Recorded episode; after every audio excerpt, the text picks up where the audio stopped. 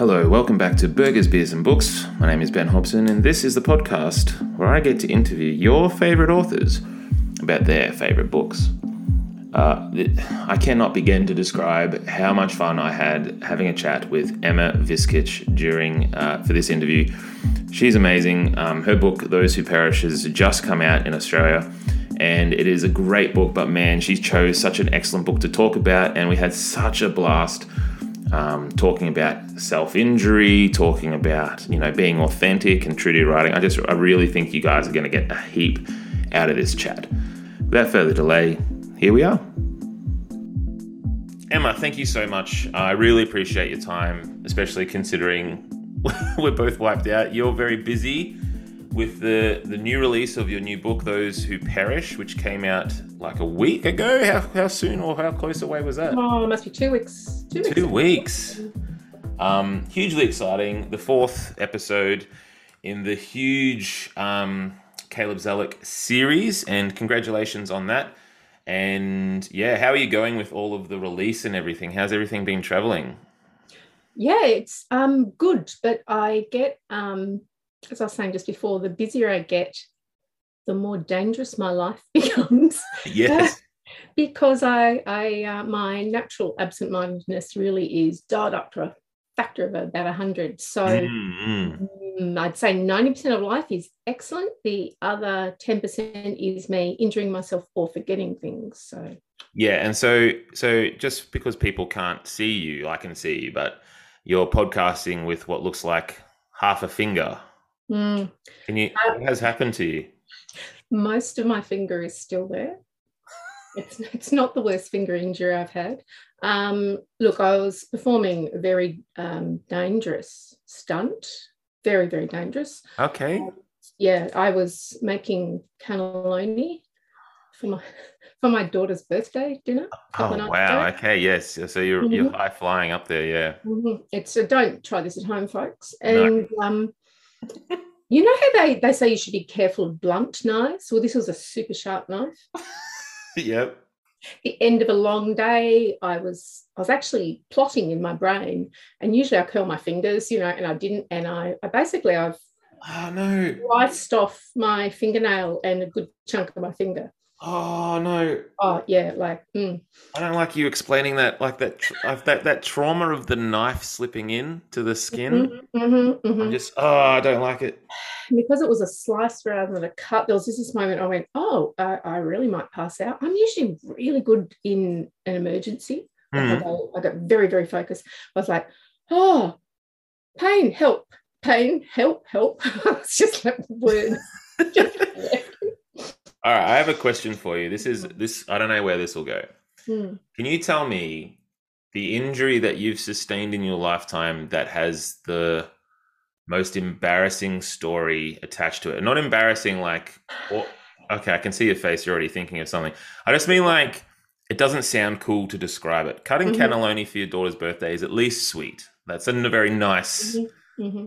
So you come off very nice, but I'm just thinking of like a really silly one well, apart from the bit of finger I left on the chopping board, so she had to cook her own dinner. If that's the for a birthday, I didn't even think look, of that. Yeah, yeah. So look, multiple things, um, but the first one that springs to, to mind is a few years ago. Um, we had a builder mate of ours over um, doing a few things around the house because the, the, house is really old and falling apart.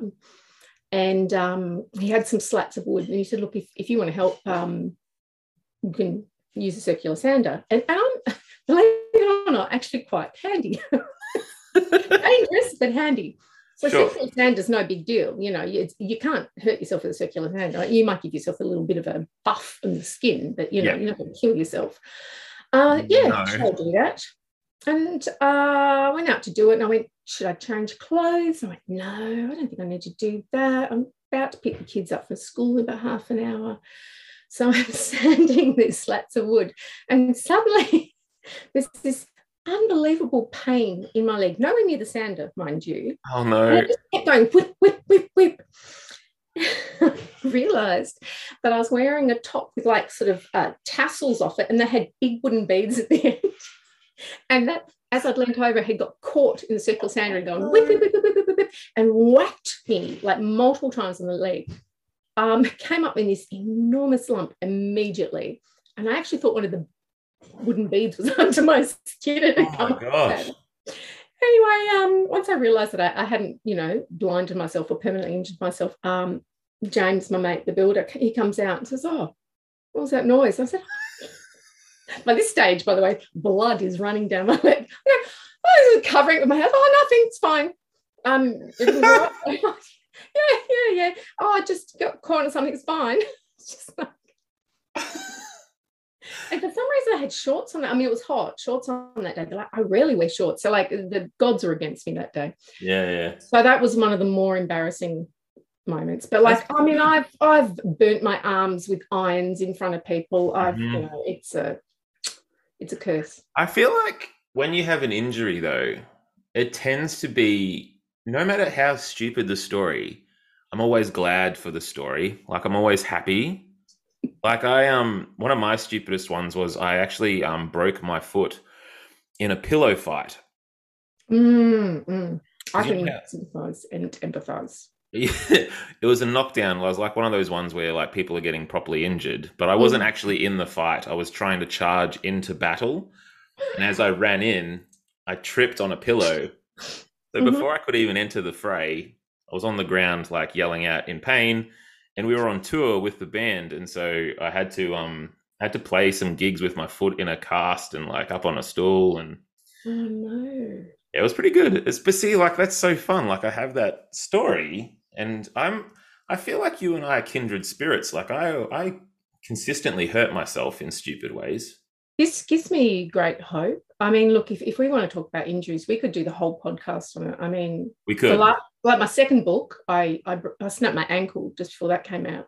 That's a whole long story. That one, that was yeah. You have a big ankle story, breaking ankles. I have a big breaking ankle story. Maybe we Oh, should really? just do the podcast on our ankles breaking. Yeah, yeah. I don't absolutely. know. How long can you go? Because I've practiced my story. Uh, well, so first of all, I'll, I'll preface it by saying that I've also broken my foot. I was not in a pillow fight, but there was a pillow involved. Okay. I was having a little nana nap. This is years ago. I was like 21 or something, having a little nana nap, and the phone went. And I thought I got up and I ran for it because, like in those days, the olden days, you had a landline. It was really important. You You had to get there, yeah. and my foot was asleep, so I went over on it, and but I couldn't feel it. So I went, oh, I'll just keep going. And kept going up. For, anyway, I broke my foot. Broke your foot having the a end of that nap. story, of course, is that it was a wrong number. So um, you broke. Sorry, you broke your foot having a nap. Like it's well, not I say answering the phone. No. it's like it's an extreme sport. I actually heard I heard a story once of a writer who broke his thumb. And I thought it was the only way to do some injury to yourself being a writer. He'd given someone the thumbs up like this, like that's a great idea. He's in the writer's room. And as he put his thumb up, he like snapped a tendon or something. Just ah fell down screaming. Oh, oh, see, you and I quite coordinated. At least there was movement involved. How many Do you- times have you broken your foot? I've done three ankle breaks. One on my foot, a lot of ankle, uh, like tendon Rolls, things that are yeah. back. ugh, That, that's sort of noisy. Uh, but the ankle break. Do you really want to hear the ankle break story? I kind of do. Like, I mean, I want to get to the book as well. You're drinking a beer. We're just chilling Oh, out. I I am. do. Can we I listen to this? Oh, you got a James Boag's. Nice. I chose a Boag's because um, my protagonist Caleb drinks Boag's. Nice. That's so good. That's You know. theme. Thank And every now and again, I go, "Oh, there you go, Caleb. I'll have a Gotta be in theme. Yeah. I bought, I don't know why I bought this. I just bought this thing. I've never had it. Rail Palo. Steam Rail. It's actually not bad. You've gone all steampunk. Yeah, I guess so. Yeah. So, can we hear the story of you breaking the ankle? I actually do want to hear. We are going to get to the book, but I want to hear this story, please. Please. Well, I um I just written my, my my second book was about to come out, which ironically does feature a broken bone in it. Hmm. And uh, just before I sort of set off on book tour, um, friends of ours offered uh, their little mud brick house for a little romantic getaway for my husband and I. Lovely. Um, out in Gippsland, long drive, like a four-hour drive or something. Sorry, can I stop? Hmm. I'm from Gippsland. Where in Gippsland? There you go. oh, what was the name of the place? It's going to come to me. It's go off the highway up to the left. Traralgon, it's past Traralgon. no, no, no, no, not Traralgon. It's tiny. I mean, one of those tiny little places. I'm, well, I'm from a tiny place called Yarram. I'm sure it's probably not Yarram. No, Yarram. It wasn't Yarram. Through Yarram, Foster, No, Bairnsdale, someone. off, off the highway up a. I'm going to leave it in my brain and see if, it, if the name Sure, sure, sure. Anyway, out, because we, that's we could- exciting. So you're in Gippsland. I know where you Yeah. are. I can picture the whole thing. miles off the beaten track. Um, this house was nowhere near the town, um, up a private driveway with a locked gate. Yep. Okay. Um, really, really steep driveway in, in that really, really hilly part of um, Gippsland. You know, you're not quite in the mountains, but you're heading in that direction. Sure. Yep. And um, anyway, it's lovely, lovely place. And we get there. Oh, it's beautiful and it's nearly sunset. So let's walk to the top of that hill there. But there's no path. It's just a like a, in my memory, a 90 degree angle hill. In, you know, in, in really you know, sort of thick, scrubby bushland. Yep. Yep. I can picture it. Yep. Yeah, it's lovely. Let's go for a little, little um, scenic sunset walk. So we will walk to the top, and as the sun's going down, I'm thinking, this doesn't actually feel like a good idea because uh, there's no phone service here. Hmm. And, um, you know, I'm slightly accident prone. So we should go. So as we're going back down this 90 degree angle hill, Hmm. I learned as a child, steep tracks, you go sideways. You know, you don't you don't sort of go uh, face forward because you might roll. Oh, I didn't know that. Hmm, well, don't do it. Uh, as I was descending, I stepped over a log Hmm. and my supporting weight foot slipped, Oh. got wedged, and snapped because my whole weight was on my one foot as I was sort of leaning. And I basically, you know how you can get a twig and snap it over your knee? That's what I did with my ankle. The sound, the sound of it, because I have the same it memory. like a rifle shot. Yeah. So I'm standing on my broken ankle with my other foot still in the air because, of course, it's so steep. Oh I, my I god. didn't want to put my other foot down because I might, you know, really Yeah. myself. Um, everything's slipping. It- it's an incredibly, you know, rolling sort of leaf mulch and everything going everywhere. and I'm not quite sure if I screamed or yelled. Some noise, some like Yeah. guttural noise kind of. Yeah. My poor husband's just like slightly lower down than me. And he's sort of looking up, going, Oh God. And I finally managed to lower myself down. he came up to me. said, okay, okay. Um, I think you've broken it. I said, No, definitely haven't broken it. No. but you. Sorry, at that stage, were you just trying to convince yourself, or were you just Mhm. trying to? Oh, Mhm. wow. Okay. Yeah. totally trying to convince myself. You're probably going to have to cut this whole conversation because it goes on for ages. No, I'm. Cut, a cut that part of the story short is um, well he couldn't piggyback me because it was too steep we had to go down to a gully and then back up um, so i had to slide on my backside Yeah. which was fine until i got to the poison ivy i did actually have a little laugh cry at that stage to get through the poison ivy Uh, yeah. got to the uphill bit where I could sort of stand and I hop along, um, you know, leaning on my husband's arm and hop to the house, hop, hop, hop, hop. And and um my said, okay, so well, I think. I think we need to go. And I'm going, no way. It's like a four-hour drive. It's definitely not broken. It's in the middle of nowhere. That's just going to be a hell. There's going to be kangaroos throwing themselves in front of the car. We'll just stay the night. I'm sure it'll be fine. Yeah. So, being organised, we had nothing with us Yeah. like n- no bandages, no Panadol. Uh, so I wrapped my my leg up in a skivvy because it was cold, and I had whiskey. So I had whiskey. So I was very cool. No, I was tough. I had a broken leg and I had my whiskey as a painkiller. Yeah. And then the next morning, when we unwrapped my leg and saw how swollen it was, um, yeah, my husband said, no, we're going home. Well, actually, we, we'll go to the local hospital. And I said, no, I'm going home because I still didn't believe it was broken. And of course, once I got to the hospital, like, we drove back to Melbourne and they went, uh, yeah, that shall require surgery and a thousand screws and a big Yeah. plate. And by the way, did you know that you could die of a blood clot when you snap a bone in your lower limb? Oh little man. PSA for everybody. If you break, uh, you know, your leg, you could be really careful about blood clots. So Wow. everything wrong. Wow. So we could have lost you. So yeah, definitely. But the, the funny thing was, I was going to go back uh, like a month later and do a little riding retreat on myself because I thought, great, there's no internet, there's no phone coverage. And I thought, oh, if I hadn't done that to myself and like it's a private driveway, I mean, I couldn't have, I couldn't No. have got it. Oh, Would so, have happened. Yeah. yeah, yeah. So, but I'm a tough crime writer and I had whiskey for the pain. So You're a regular. Um, that sounds like something Hemingway would do, or at least Oh. say that he did. Absolutely. I would have you're, you the, know, you're the real deal.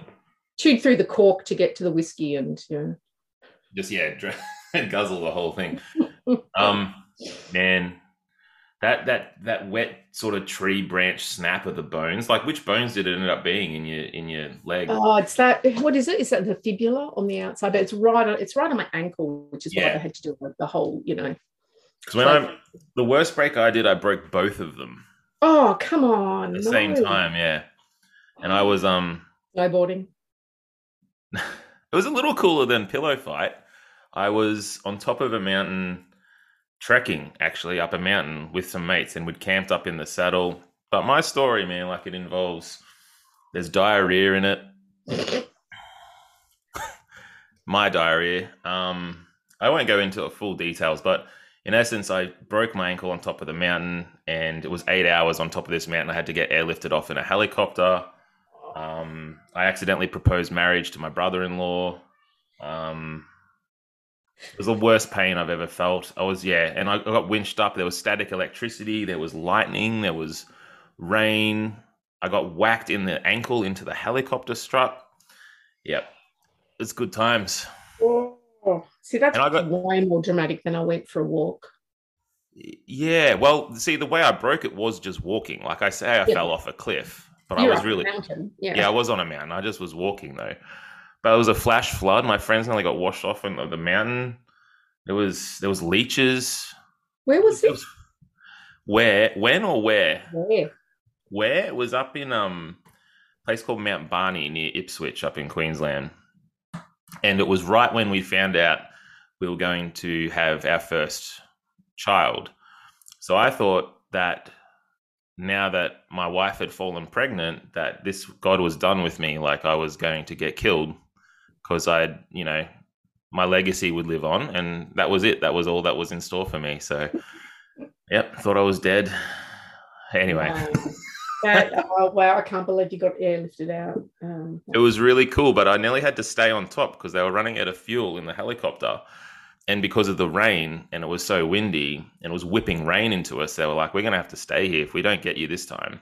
Which was why when they did winch me up, wow. I had to go so fast and there was no gentle ease into the helicopter. It was just like, go, go, and whacking my floppy noodle ankle into Oh, don't, don't, don't. Oh, it's making me go all shivery. because Oh. it was both bones. So the ankle was just like, Mm, mm, mm, mm, mm, mm. Yeah.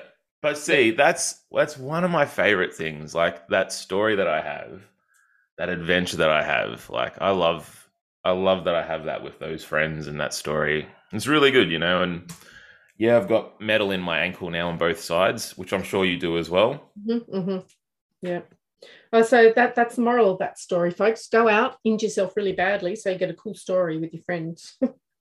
Yeah, if anything after the end of this podcast, if that's what you take away, then we've done a good job, I think. Don't don't look for injury, but if it's happening, don't doesn't count. Doesn't count if you seek it out. Yeah, yeah, yeah. You got to press into those. Yep. I also broke my ankle once jumping off a cliff into the ocean, and my friend didn't tell me the ocean was like this deep, and I just sank to the bottom and broke it. And then I went to a metalcore gig that night. Yeah, and I see, if you're jumping into oceans you haven't checked, that that I, I don't think that counts. really? That's too Yeah. too stupid. Yeah. It has to be everyday stupid. well, see, he convinced me, and he jumped first because it was his area. It was Mornington Peninsula, and he knew what he mm-hmm. was doing. So I was just, I feel the blame's on him, let's be honest. Robert Shea, if you're listening, which I know he's not, but if you are.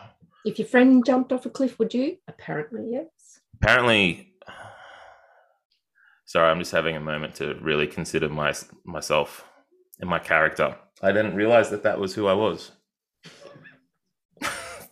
Thanks for pointing that out. um, all right we better move on to actually talk about why we're here, which is one of your favorite novels. Although, can you call it a novel? That's a big question. Yeah. So this is Dorothy Porter, and the book you've chosen for us is The Monkey's Mask. Um, embarrassingly, I have to admit, I hadn't heard of Dorothy Porter. I hadn't heard of this book before you um, chose it for this. I'm really glad you did because I would never have read it, and it is mm a bit um, mind blowing. This uh, this book.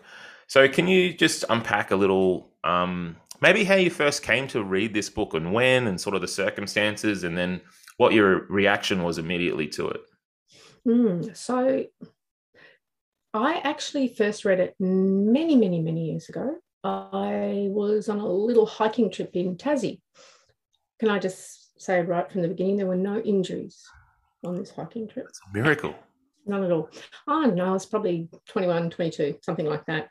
Right. Um, with, yeah, a small group of friends. And I don't. Is that the overland trek, sorry, or is it something small? No, we went to Wineglass Bay and sort of did that sort of trek um, around. I can't remember how many days. Not a hugely long hike, maybe three days. That's still days. cool. Yeah, okay, cool. I have no idea why I had this book. In fact, maybe I didn't. Maybe it was um, my now husband may have had it. I don't know. Yeah, right. I mean, certainly back then, the way I um, came across books is is I used to actually um, either just go to the library, pick a random book out, or try and follow an author, or I would read the reviews in the Saturday paper and yeah. go, "Oh, that sounds interesting," and I'd you know try and find that book. So it's possible I found it through a review. I'm not quite sure. Um, so we had this book, and on the very first night, we are sitting around a campfire, and someone said, "Oh, let's tell a story." And um, I have no idea how, but we ended up taking in turns to read out The Monkey's Mask, sitting wow. around a campfire. Wow. One of the most romantic book stories I've got. Usually, it's just yeah, yeah. I read the book. I was sitting on a train and I read this book, but but that it was just one of those. You know, you're just becoming an adult at that age. Mm. You know, 21, 22, whatever, something like that. And you're not a teenager, you're not really an adult yet, you're, but you're you're sort of there, and you sort of think you are. You sort of think you are, and um, it was just one of those moments. Sitting there in Tassie, nothing around, saw my first quoll, reading this book aloud, and I just said, "Oh, I found my people. this is lovely," you know. That's what and, I was going to say. Your friends sound really cool. Like I don't think you know my friends and I when we went, we would just talk and then go to sleep and drink a lot of beer and yeah, I mean fart a lot. It's just like that was um yeah, I mean it's a it's a bit of a standout one. And um there is something about words being read aloud that I love. Mm. Just love it. Um, and so whether it's you know Shakespeare or a book or a poetry or whatever, um, I really really enjoy it. And of course, Dorothy Porter, it, it's it's so oral when you read it. Yeah. It's it's just got the most. She's got the most amazing rhythm to her writing. Uh, so I knew nothing about this book before we started reading it. But there's a couple of other things that really twigged, you know, in that it's um it, it's a detective story. Yes. And, it, and it's a really traditional gumshoe Chandler-esque, Raymond Chandler-esque sort of gumshoe story. And she really leans into that. Mm-hmm. Um, so I love that sort of uh, that balance between a, a novel in verse, mm. gumshoe American style, but but set in Australia, set in Sydney. Yeah. And then we've got this great standard loner detective who's um, who's a butch lesbian detective who's oh, she's not sure if she's confident is she not confident yeah. she, you know she's just she's this mix of emotions and feelings and i think it just did something to my brain. Mm. But the funny thing is, I think then it just went into my subconscious and I didn't think about it for years until I'd say about three years ago. when I'm in a little casual book club with a group of writers, and we're all taking in turns to choose books, and I pass every time. I just want people to tell me, here, here's this book, read it. And I go, oh, thank you. And I read the book. And I went, oh, let's do the monkey's mask. And I reread it. And I thought, I thought a couple of things. One is I really love this book. This is great. I, it wasn't just the situation of reading out loud. It was, yeah. you know, um, I love her language. I love her strange mix of similes. Mm-hmm. And I like, uh, I love her ability to describe a character in a sentence. Mm. It's that thing I, I, really like about Peter Temple as well. Mm-hmm. You know, here's yeah, a character in one sentence, and you go, "Got you." Yep. Um, but the other funny thing is, is that I actually recognized in the monkey's mask a lot of stuff that I had actually had made it into my debut novel, Resurrection Bay. Yeah. No idea. That's incredible. That just seeps in. I mean, a lot of it's that really, st- as I say, it's that really standard, you know, gumshoe detective stuff that that sort of seeps in. But um, yeah. I mean, it happens all the time. I live in fear of of um, actually plagiarizing a sentence or a passage or something. I, I have Googled sometimes sentences. You know how sometimes a sentence just gets in your brain? Yep. And it's just your brain has worked it out and then you write it out. Yes. Sometimes I'm really not sure if it's my words. Yeah, have you read it? Memory. So I, I, Google it and I go into Google bo- books and I Google it again. And if I do that a few times and I can't find anything, I go, okay, it's obviously my brain, not not someone else's. That's amazing. Um, but yeah, yeah, I think uh, she she ticks a lot of things. She gets a lot of things right in this book. Can you unpack a little bit more for us just how like the things that you did notice in your debut and then I guess all your writing as well like what are some of the links that you make? Like is it just that really sort of because if I if you if you don't mind me saying, mm. like when I've when I've been reading your latest and um all the Caleb um Zelic books, you have a very crisp kind of like um very terse, very direct style as well. Like there's no mucking around. It's just very, very, I would say, clear, but it's also like just getting like you're in a boxing match a little bit. I hope that's a compliment for you because it's meant as one for sure. But it's like, you know, I have to stay on my guard. Like I have to really pay attention to what's going on. And I think Dorothy Porter does similar. But yeah, can you unpack a little as well, like what you think you found in there? Yeah, well, interestingly, um, rereading it just before this podcast, um, I realized there is a similarity in that sparseness that I hadn't realized a few years ago when I read it because I think my writing has got sparser as I've gone. Mm-hmm. Like occasionally, you know, someone will say, Oh, can you read a passage from some book? And I'll read it from my first book and say, Oh, too many words. Take those words out. Find too many words. so yeah, but it's also because I'm writing from the point of view of Caleb, um, who is um, a very a, a, man of few words. Yep. And, and who is deaf, so he he thinks about his words a lot, but, but also because he's got that standoffishness. But but I think it's also my natural voice and style coming out. Yeah. So I didn't realize that a few years ago. That that was on, you know, the last couple of weeks through reading it, going, oh yeah. Wow, um, cool. Um, but I I try and get contrast between short sentences, long sentences, mm-hmm. you know, number of syllables, or that sort of thing. I usually need to remind myself to go longer. So I've had short, short, short. I need a long, I need a medium, I need a short. Um, whereas I know other people need to go in the other direction. Mm-hmm. A lot of flowery language, and you do it. Um, so yeah, definitely some um, some sim- similarities there, but I don't I don't think that's because I've like caught it from Dorothy Porter. I think that's just my natural inclination. Yeah, I, right. I love that in art as well. Hmm. Um, one of my favorite painting uh, painters is um, Fred Williams, just an old Australian painter. You know, I'm not sure when he died, maybe the 70s or something. And his landscape to the Pilbara and that they're just this you know the beautiful red dirt of the Pilbara, you just want to eat it. It's, yes. It's, it's that. And there's these little scraggly trees. And you just go, whoa, you know, you can smell the Pilbara. They're just that you've got everything in that one brush stroke. Mm. Um, so I'm very drawn to that.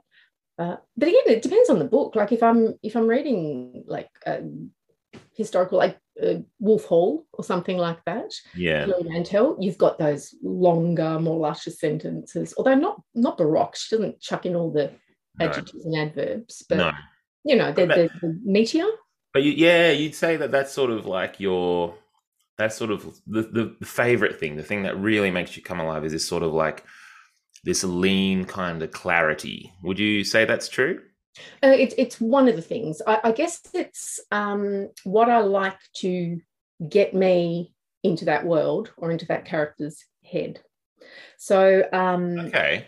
if it's very very flowery language, I feel like I sort of have to get through it to understand or, or to get the feeling. Um, so That's interesting. Yeah, right.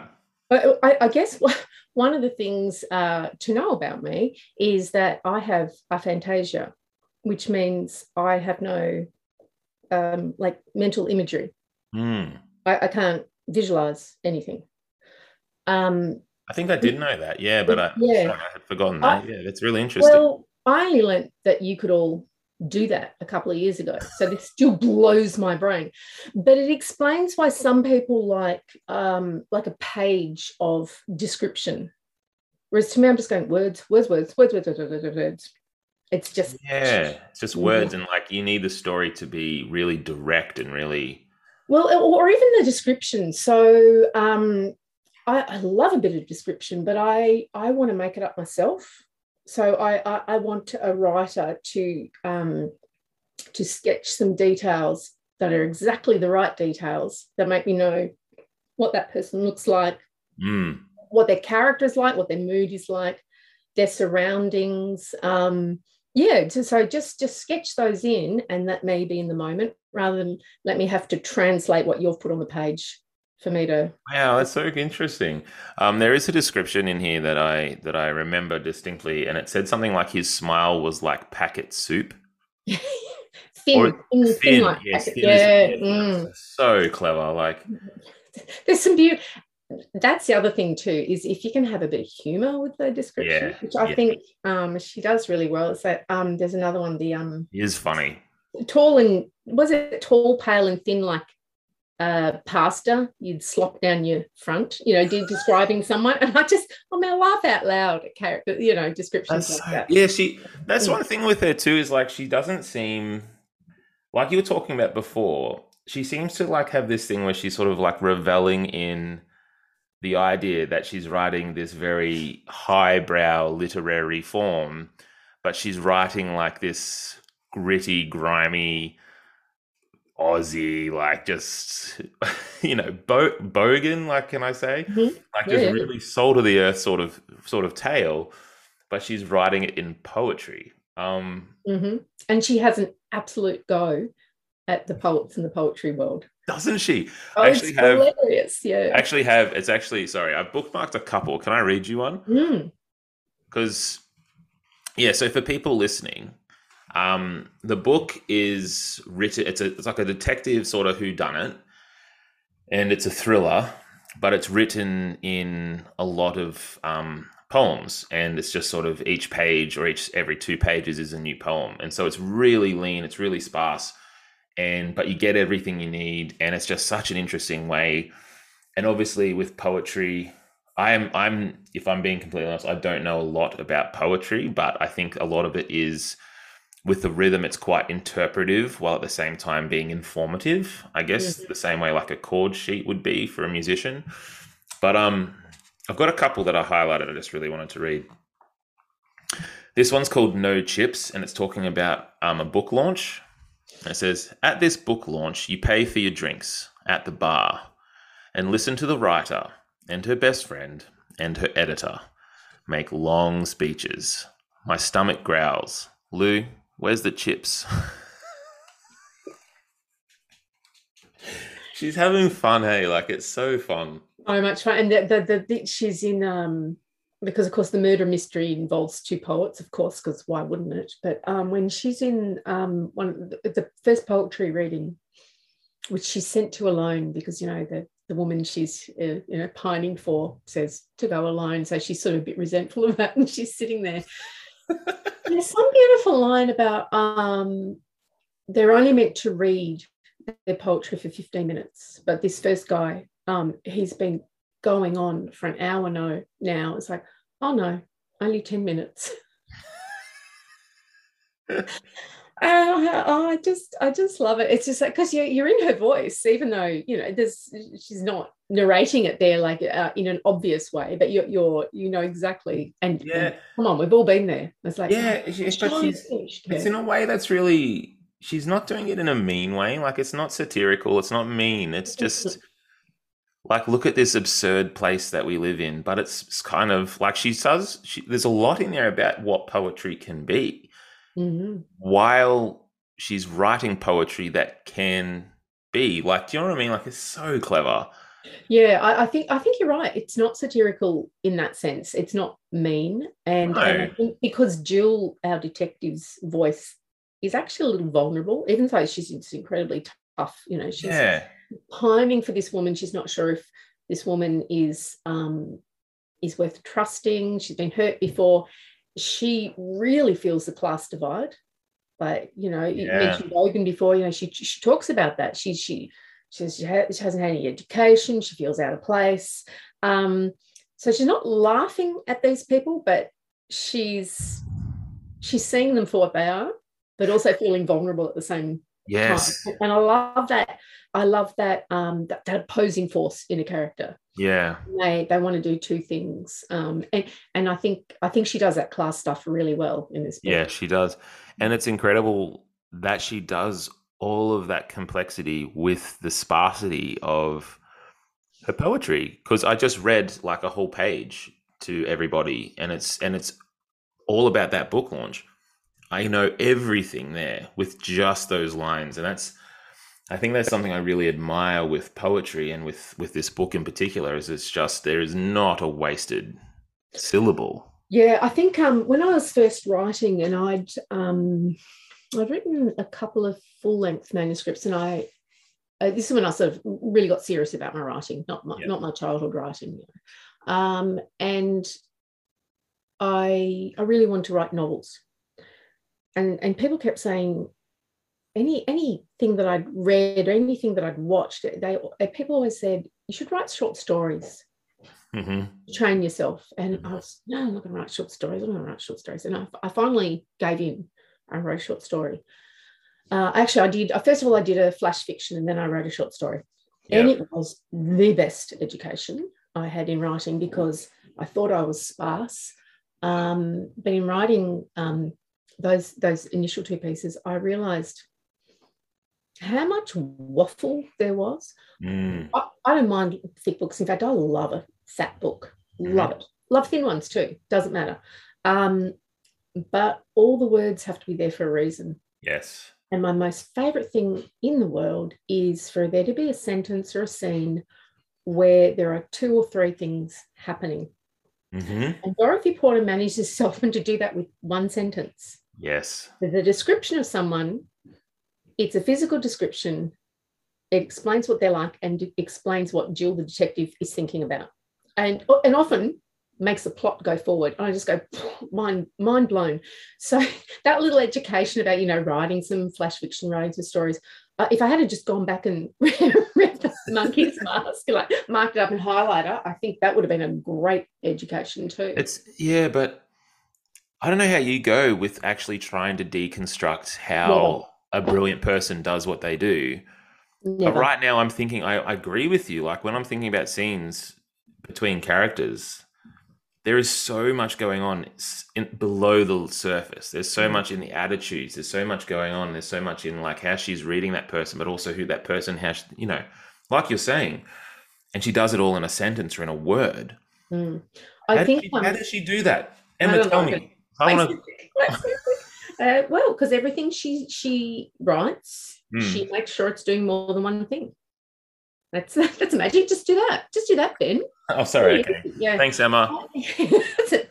Problem That's my writing. My writing um, uh, masterclass for you. It's funny. Um, you say about de- deconstructing um, writing. I never do. I, I just don't. Um, Yeah, so you just try to enjoy it and live live it with what it is, right? Yeah, and I'm not. Um, I get very impatient with things like that. Uh, but I feel I should do more of it. Um, I, I, will pause when I'm reading a book. I mean, and, and, and, absolutely, once you start writing, you know, professionally, you've always got your editing brain on.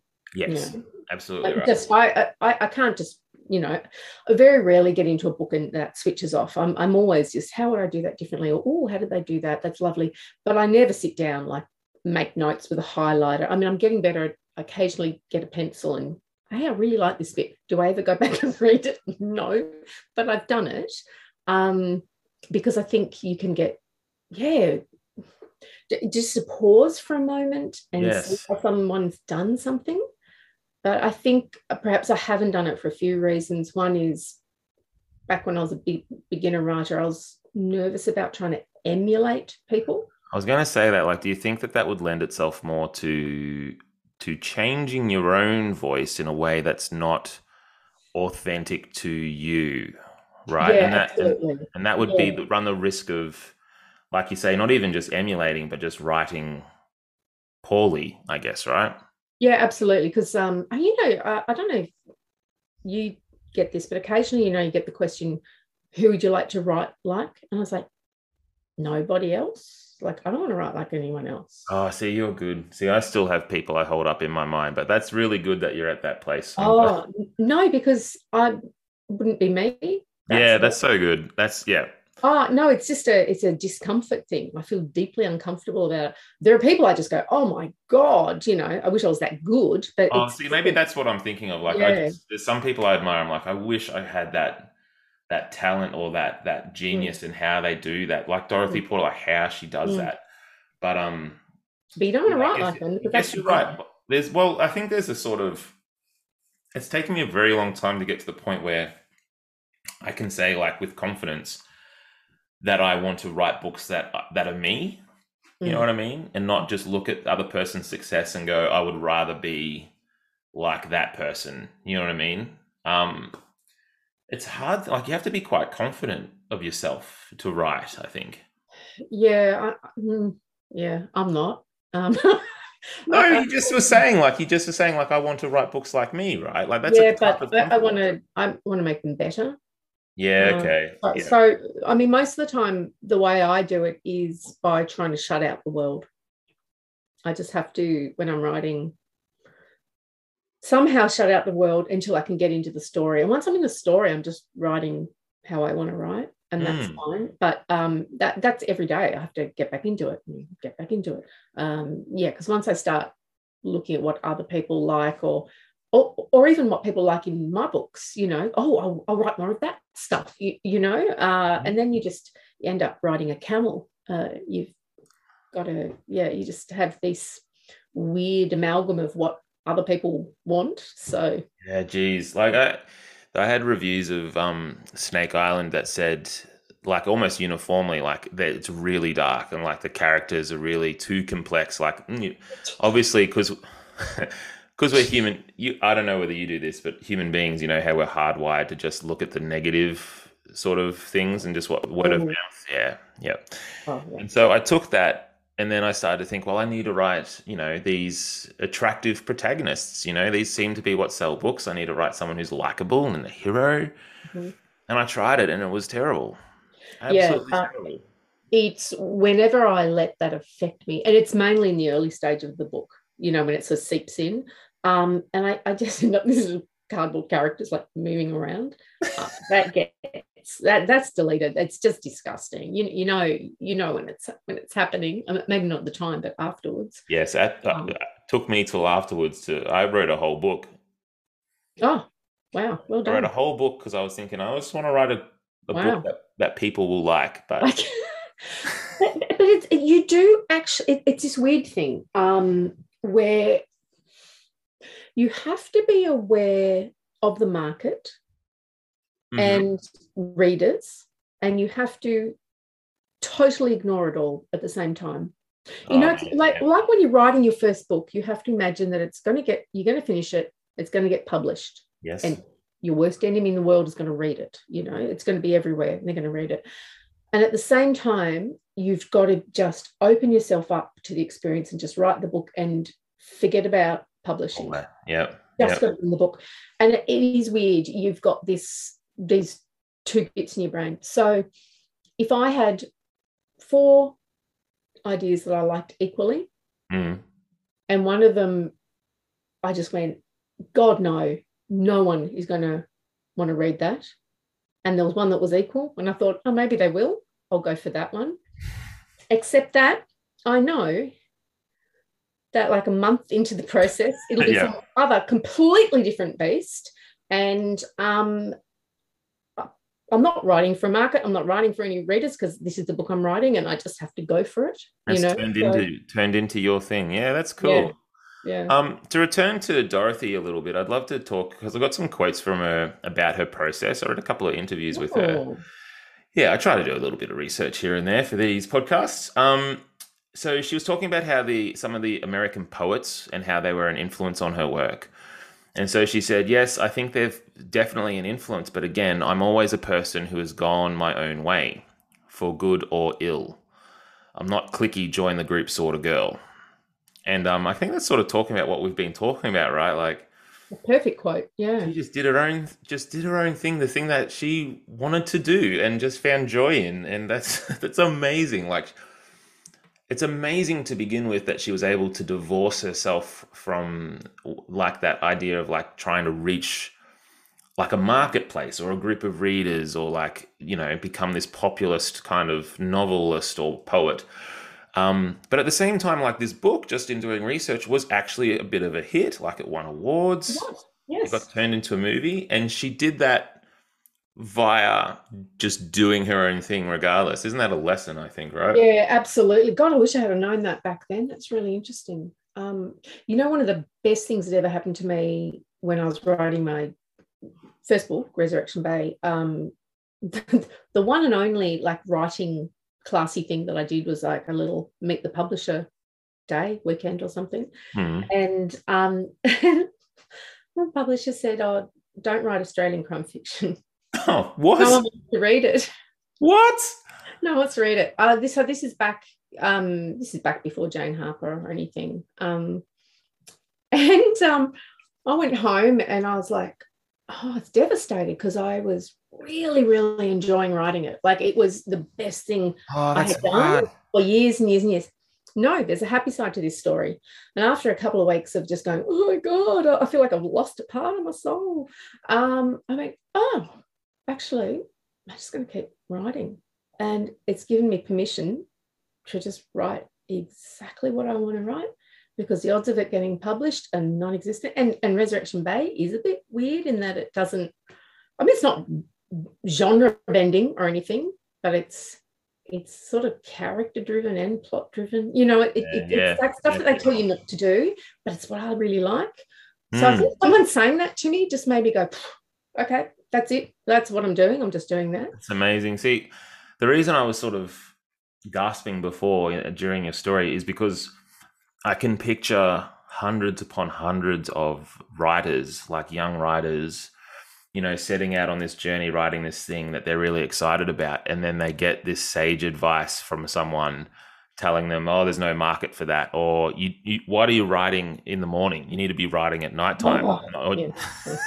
Don't get me started on that. Yeah. yeah so like and then i'm just you know i'm so afraid that uh, so many of them have just completely given up Yeah. right because it's such a hard thing to persevere through let alone getting that sort of uh i guess discouragement right like how did you persevere through that that's tough to sort of like you got to the place where you're like i'm free i don't have expectations on me Um, I think I was lucky and that had come when I was far enough into the process that I was really enjoying what, what I was doing. Hmm. Um, so I'd written a couple of first draft full length manuscripts anyway.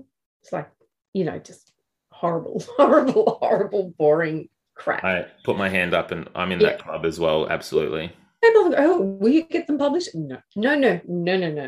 Uh, Yes, they are yes. in my will to be, you know, incinerated. I deleted Uh, mine when I threw out my old laptop. Actually. I, I, I don't think they exist anymore. And, and I cannibalize them too. So the bits that were working plot wise, I, I used. That's very nice for you, Emma. I don't have those bits in those old books of mine. I don't have any. I don't have any good bits. They were just shocking. There was just there was just a couple of little plot points. I went, ooh, I'm going to keep that. That's bit. nice. That, that's Uh, really cool. Yeah. So and, and I was a i was a long way into the process of writing. I mean, it was still um, it was raw, but but I I was really really enjoying writing. Um, and it's because I always wrote as a kid, and then I um, you know, my first career I was a muso too. That sort of took over, and but I was really missing writing. So on- once I got back into it and I was writing all the time, um, the thought of stopping it made me feel really sad. So I don't know. I was just able to sort of go. If it had happened at the beginning when I was first starting back in it, I, I think it would have crushed me. Absolutely crushed me. Mm. Yeah. yeah. I um my first few books were like I had I read a book. It was like a it was like a horror book. Um, because I was reading Stephen King and I was reading Chuck Palahniuk or Palahniuk. I can never say his name. So I, and? No. uh, yeah, Palahniuk, Palahniuk. I loved him, and I was reading um, William Faulkner. You're already laughing. So I had this plane load of citizens who were on their way to hell, and there were demons on the plane, and it was like, and they weren't quite demons, and it was all like I'd stop chapters halfway through, and I'd have characters like back in time, and like it was just completely off the cuff and intuitive and weird, and it's horrible. But I really like that I wrote it. You know what I mean? Like I had such a blast writing that story. Um, Yeah. I uh, like if you can cannibalize your stories, that's like I'm really like I don't have that, but obviously I wrote a whole book and I read characters and I, I sort of figured out what not to do and yeah, I guess I never got that advice like I was just writing. Like imagine if I'd gotten advice when I was in five thousand words in, like you're you've got what's the point of this? You know what I mean? I Mhm. don't know whether I would have kept going. Yeah. I mean, look, I never showed my early writing to anyone for that reason. I Mm. know a lot of people use uh, writers groups and beta readers, but back then um, I felt too easily influenced. I'm such a people pleaser. It's just disgusting. and and I, I just knew that that it would just uh, it just wouldn't work for Mm. me. Um, I feel that I trust my instincts a lot more now. Um, so, so my husband's allowed to read my work now.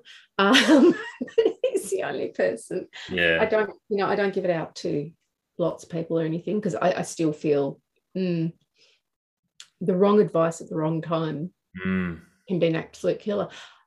But there are people I know who it, it fires them up. They've got the right beta readers, they've got the right writers group, and they, you know, they go for it. But um, I have a few beta readers now, and I like I've you know I've I really value their feedback. But you're right, like you just you you have to back yourself sometimes. Sometimes you have to say no, and sometimes you have to be humble enough to sort of look like you know, maybe I was wrong on that that note there. It's quite I'll- tricky, isn't it? it I it, the editing process is always interesting, isn't it? Um, when you get the editor's notes back, I always know when the they're right. I don't always know why. Yeah, sometimes it's No, so that's so good. Like I'm so with you on that for sure. Yeah, it's sometimes it can be a huge process, and when I finally get to, oh right, okay, I get it. Uh, and sometimes no, no, no, and, and that's part of the process is learning as a writer to actually say no, actually no, and this is why to be able to explain it. Mm. Um, Sort of reinforces your own ideas. mm, yeah, yeah. Um, I want to apologize if you can hear my dog snoring in the background. No, you can't. Oh, I He's can't. having, he's having a great old time. Waiting for me to do the dishes so he can get nibblies. Um, to return to Dorothy, I got another quote from her, and it's going back to something we were talking about earlier.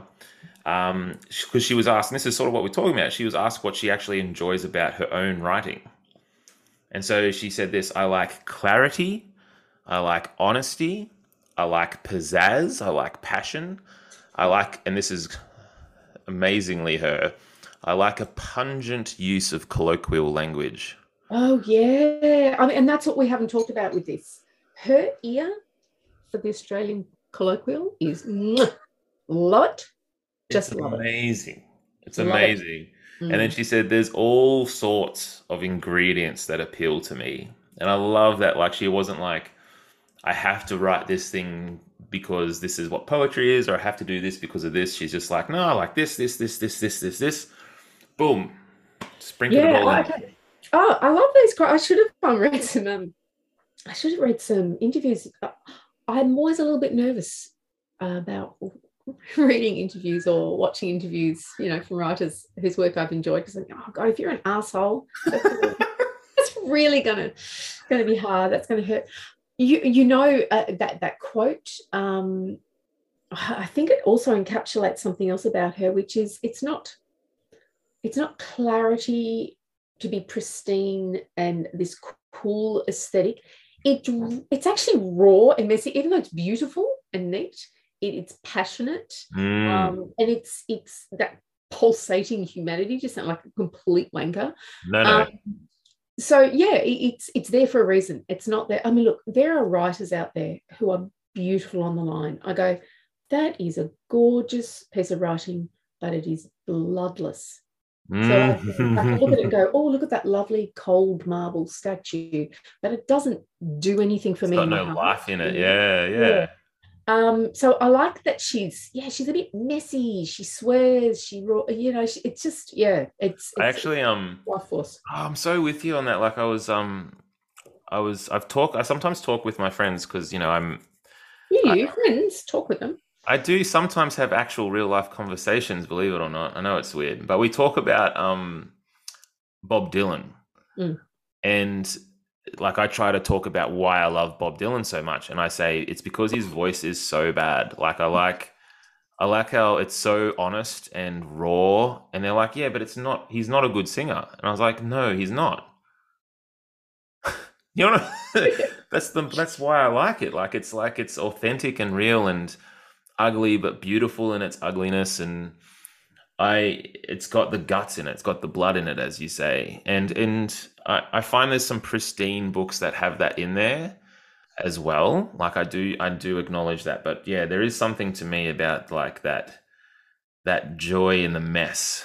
You know what I mean? Having those little awkward elbows sticking out of your writing a little bit, Mm. um, just enough to let us know like it's it's a real human being we're reading about. You know, even though we're not, I guess. Oh, we are. Say that. Sorry, sorry. Yes, Break the facade. Oh no. broke the fourth wall.